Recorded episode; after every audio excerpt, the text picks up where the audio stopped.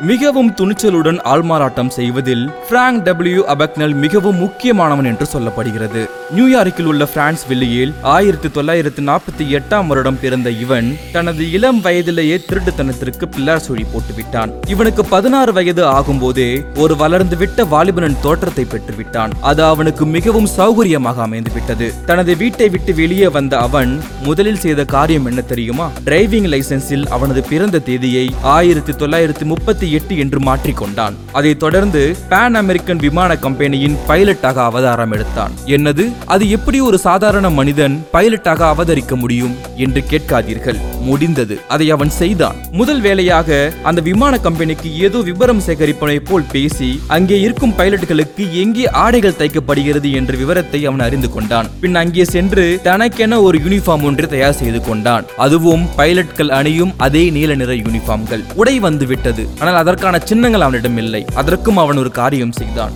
அந்த உடையுடன் pan America கம்பெனிக்கு சென்று தொடர்ச்சியாக பொய்களை அவிழ்த்து விட்டான். என்ன தெரியுமா? தனது தோள்பட்டையில் அணியும் பறவேன் இறக்கை சின்னம் தொப்பியில் அணியும் பேட்ச் ஆகியவற்றை தனது இரண்டு வயது மகன் தொலைத்து விட்டான் என்று அவன் சொன்னதை நம்பி அவனுக்கு புதிய சின்னங்களை கொடுத்தார்கள். அவைகளை அணிந்தவுடன் அவன் விமானி கோலத்தை எடுத்தான்.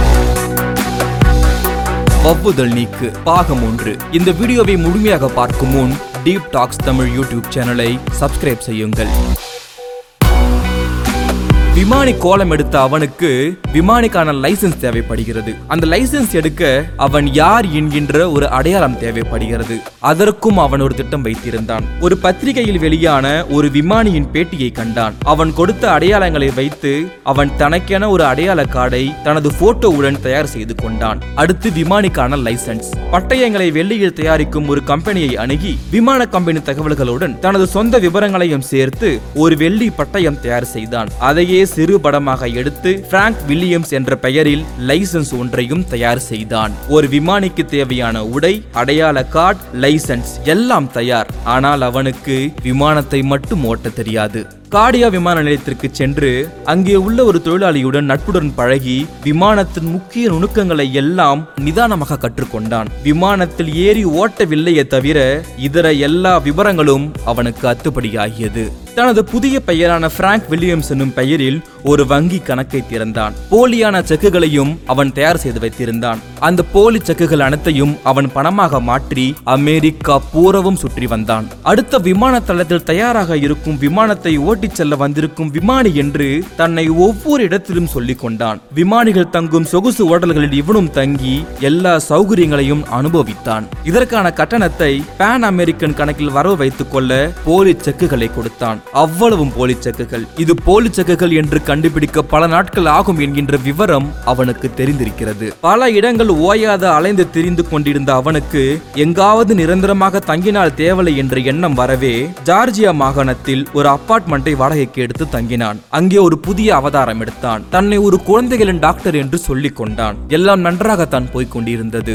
அவனது பக்கத்து வீட்டில் ஒருவர் வரும் வரை அவர் யார் தெரியுமா? அவர் ஒரு உண்மையான குழந்தைகள் மருத்துவர். அவர் அதே பகுதியில் ஒரு மருத்துவமனையில் மருத்துவராக வேலை செய்பவர். டாக்டர் வில்லியம்ஸ் என்ற பெயரில் உலாவி வந்த நம் மோசரியால் அதே மருத்துவமனைக்கு சென்று எல்லோரிடமும் சகஜமாக பழகி வந்தான். அங்கு பழகிய எல்லா மருத்துவரிடமும் நட்பாக பழகிய அவனுக்கு அங்கிருந்த மருத்துவர்கள் ஒரு வேலை வாய்ப்பை அளித்தார்கள். இங்கு இருக்கும் குழந்தைகள் வார்டு பகுதியில் இரவு நேர மருத்துவராக பணியாற்ற முடியுமா என்று கேட்டுக்கொண்டார்கள். மருத்துவர் தொழிலை பற்றி எதுவுமே அறியாத இவன் இந்த சவாலை தைரியமாக ஏற்றுக்கொண்டான். ஆம் அவர்கள் கேட்டுக்கொண்ட மறுநாள் முதலே அவன் மருத்துவராக வேலை செய்ய ஆரம்பித்தான். அதற்கு முன்பு உண்மையான மருத்துவர்கள் மூலம் என்னென்ன நோய் என்னென்ன அறிகுறிகள் என்பதை அவன் தெரிந்து கொண்டான். அடிக்கடி மற்ற மருத்துவர்கள் தன்னை அழைப்பதை தவிர்க்க நோயாளிகளுக்கான துணிகள் அடுக்கி வைக்கப்பட்டு இருக்கும் அறைகளுக்குள் போய் பதுங்கிக் கொள்வான். அவனால் அதிக நாட்களாக மருத்துவராக நடிக்க முடியவில்லை. அதனால் தனது அடுத்த அவதாரத்திற்கு அவன் தயாரானான். இந்த முறை அவனது பெயர் ராபர்ட். வக்கீலாக அவதாரம் எடுத்தான். இதற்காக வக்கீல் பரீட்சையும் எழுதினான். இதன் மூலம் அவனுக்கு சட்ட பிரதிநிதி ஆவதற்கு வாய்ப்பு வந்தது. ஆனால் அவனுடன் இருந்தவர்கள் அனைவரும் உண்மையாக சட்டம் படித்தவர்கள் என்பதால் அதிலும் அவன் நீடிக்கவில்லை. எங்கு நாம் மாட்டிக்கொண்டால் தண்டிக்கப்பட்டு விடுவோமோ என்று எண்ணி அங்கிருந்து அவன் தப்பினான். அடுத்த அவதாரம் எடுத்தான். இங்கு அவன் பெயர் பிராங்க் ஆம்ஸ் இந்த அவதாரத்தில் அவன் ஒரு ஆசிரியராக வேலை செய்தான். இந்த வேலையில் அவனுக்கு அதிக லாபம் வராததால் அவன் வேறு நாட்டிற்கு புறப்பட்டான். கலிபோர்னியாவில் சில நாட்கள் தங்கியிருந்தான். முந்தைய மூன்று வேடங்களில் சம்பாதித்த பல பணங்கள் மூலம் போலி செக்குகளை உருவாக்கி மேலும் மேலும் பணங்களை சம்பாதித்துக் கொண்டிருந்தான். அப்பொழுது அங்கிருந்த ஒரு வங்கியை பார்த்த அவனுக்கு ஒரு மிகப்பெரிய ஆசை தலை தூக்கியது. பேன் அமெரிக்கன் விமான கம்பெனியின் சம்பள பணமாக போலி செக்குகளை கொடுத்தான். இப்படி ஃபோர்ஜரி செய்பவனுக்கு ஒரு முக்கிய விஷயம் தெரிந்திருக்கிறது. அதுவும் மிகப்பெரிய விஷயம். இவனது இந்த போலி செக்கு திருட்டை பேங்க் அதிகாரிகள் வெகு விரைவில் கண்டுபிடித்து விடுவார்கள் என்கின்ற விஷயம் அவனுக்கு தெரியும். ஆனால் அதையும் மீறி பேங்கில் பணிபுரியும் மற்ற ஊழியர்களை தவிர மிக அதிக நுணுக்கமான சில விஷயங்களை அவன் தெரிந்து வைத்திருந்தான். அதை பற்றி சொல்கிறேன். கொஞ்சம் கேளுங்கள். ஒரு செக்கின் இடது பக்கத்தின் கீழே சில எண்கள் அச்சடிக்கப்பட்டிருக்கும். உதாரணமாக ஒன்று ஒன்று மூன்று பூஜ்ஜியம் பூஜ்ஜியம் ஒன்று ஒன்று ஒன்பது ஐந்து நான்கு ஆறு பூஜ்ஜியம் எட்டு ஐந்து என்கிற எண்கள் அங்கே காணப்படலாம். ஏறக்குறைய பன்னிரண்டு மாவட்டங்கள் அந்த ஊரில் இருக்கின்றன. முதலில் வரும் பதினொன்று என்றால் அது ஒரு மாவட்டம் டெக்சாஸ் பகுதியை குறிக்கும். மூன்று என்கின்ற எண் அந்த செக் எங்கு அச்சிடப்பட்டிருக்கும் என்பதை குறிக்கும். அடுத்து வரும் பூஜ்ஜியம் என்கின்ற எண் கணக்கில் எவ்வளவு பணம் இருக்கிறது என்பதை குறிக்கும். அடுத்து வரும் பூஜ்ஜியம் கிளியரிங் பகுதியை குறிக்கும். அடுத்து வரும் ஒன்று ஒன்று ஒன்பது என்பது அந்த குறிப்பிட்ட வங்கியின் எண்ணை காட்டுகிறது. மீதமுள்ள எண்கள் சம்பந்தப்பட்ட நபரின் கணக்கு நம்பர்கள். ஆச்சரியமாக இருக்கிறதல்ல? இவ்வளவு விவரங்களும் பேங்க் ஊழியர்களுக்கே தெரியாத விஷயங்களாக இருக்கிறது. ஆனால் அதையெல்லாம் நன்கு துல்லியமாக தெரிந்து வைத்திருந்தான் இந்த மோசடி ஆள். எந்த வேடம் போட்டாலும் அதில் சரியாக இருக்க வேண்டும் என்று நினைப்பவன் இவன். செக் விஷயத்திற்கு வருவோம். ஒரு செக் பேங்க் கவுண்டரில் கொடுக்கப்பட்டால் அன்று இரவே அது கிளியரிங் ஹவுஸிற்கு போய்விடுகிறது. கணினி அதை ரகவாரியாக முதலில் பிரிக்கிறது. அக்கௌண்ட் நம்பர் சான் பிரான்சிஸ்கோ நகரை சேர்ந்தது என்றால் அது அங்கே நிராகரிக்கப்படுகிறது. பல முறை நிராகரிக்கப்பட்ட பின் அந்த செக் அனுப்பப்பட்ட இடத்திற்கு திரும்ப வந்துவிடுகிறது. இது ஒரு போலியான செக் என்று தெரிந்து கொள்ளவே சுமார் ஒரு வாரம் ஆகிவிடும். அதற்குள் செக்கை கொடுத்து பணம் பெற்றவன் வெகு தூரம் போயிருப்பான். இவ்வாறு பல போலி செக்குகளை கொடுத்து அவன் வெகு விரைவில் சுமார் எழுபத்தி ஐந்தாயிரம் டாலர்கள் சம்பாதித்து விட்டான். இந்த சமயத்தில் தான் சான் பிரான்கோசோவில் அவன் ஒரு பெண்ணின் அழகில் மயங்கி காதலில் விழுந்தான். அந்த பெண்ணை அவன் கண்மூடித்தனமாக நம்பியதால் தான் யார் என்பதை அந்த பெண்ணிடம் உணர்விட்டான். இந்த விவரங்களை எல்லாம் அந்த பெண் போலீசிடம் தெரிவிக்கவே விவரம் தெரிந்து கொண்ட இவன் அங்கிருந்து தப்பித்து விட்டான். அடுத்து அவன் வேறொரு பெண்ணை காதலித்தான். இந்த முறை அவன் தனக்கு சௌகரியமாக இருக்கும் அளவிற்கு ஒரு பெண்ணை தேர்ந்தெடுத்தான். அந்த பெண் கிராபிக் டிசைனராக வேலை செய்பவள். அவள் ஒரு கம்பெனிக்கு செக் அடித்து கொடுக்கும் வேலை செய்பவள். இதனால் அவளால் இவனுக்கு தேவையான எல்லா விவரங்களையும் அவள் கொடுத்தாள். மறுநாள் அவன் ஒரு கேமராவையும் ஒரு சிறு ஆப்சர் அச்சகத்தையும் வாங்கினான். அவைகளை ஒரு வாடகை வீட்டில் பத்திரமாக வைத்து அதன் பிறகு தனது வேலையை ஆரம்பித்தான். பேன் அமெரிக்கன் விமான கம்பெனியின் சம்பள பட்டுவாடா செக்குகள் ஐநூறு அச்சடித்து முடித்தான். அவைகளை போலி என்று யாராலும் சொல்ல முடியாது. உண்மையான செக்குகள் போலவே அவை இருந்தன. இந்த தொழில் அவனுக்கு மிகவும் திருப்தி அளித்தது. நாட்டின் பல ஊர்களில் இருந்த வங்கிகளில் பிராங்க் ஆடம்ஸ் என்னும் பெயரில் கணக்குகளை திறந்தான். ஆயிரத்தி தொள்ளாயிரத்தி அறுபத்தி ஏழாம் வருடத்திற்குள் அதாவது அவனது பத்தொன்பது வயதிற்குள் இந்த திருட்டு செக்குகள் மூலம் சுமார் ஐந்து லட்சம் டாலர்கள் அவன் சேகரித்து விட்டான். மெக்சிகோ நாட்டில் சில நாட்களை கழித்த பின் பாரிஸ் நகருக்கு வந்து சேர்ந்தான். அங்கே ஒரு உள்ளூர் அச்சக உரிமையாளனை சிநேகம் பிடித்த அவன் பேன் அமெரிக்க விமான கம்பெனி செக்குகளை அச்சடித்து கொடுக்க ஏற்பாடு செய்து கொண்டான்.